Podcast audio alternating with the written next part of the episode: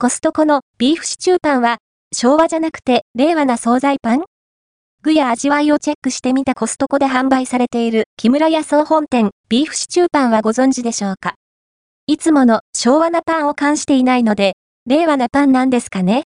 とはいえ、シリーズ踏襲の作りなのは確か。小腹満たしの軽食にお役立ちで、電子レンジで温めると、ふんわり食感を楽しめますよ。価格、内容量は？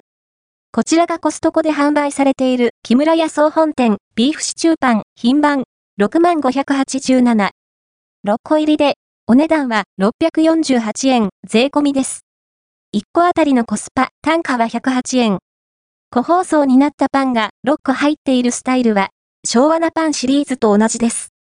ちなみに本品は木村屋の公式サイトには掲載されていないようですね。2024年2月16日時点今のところ買えるのはコストコだけかな ?1 個あたりの重量は 81g ほど、編集部計測。ちょいと小腹を満たしたい時のおやつに便利そう。昭和なシリーズじゃない？ところで、本品、見た目は昭和なパンシリーズにそっくりですが、今回は、そのフレーズが入っていません。令和の味ということで、懐かしい味わいに該当しない判定なんですかね？合わせて、読みたいコストコの昭和なグラタンパンってどうなの？懐かしい味なのか確かめてみた。コストコで販売されている。木村屋総本店昭和なグラタンパンをご存知でしょうか？コストコではだいぶおなじみの昭和なパンシリーズ。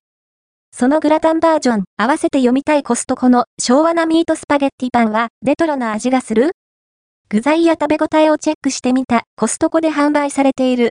木村屋総本店昭和なミートスパゲッティパンをご存知でしょうか？木村屋パンの惣菜パンです。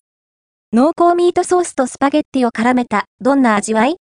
もっちり、感のあるパン生地にねっとりとしたフィリングが絡みます。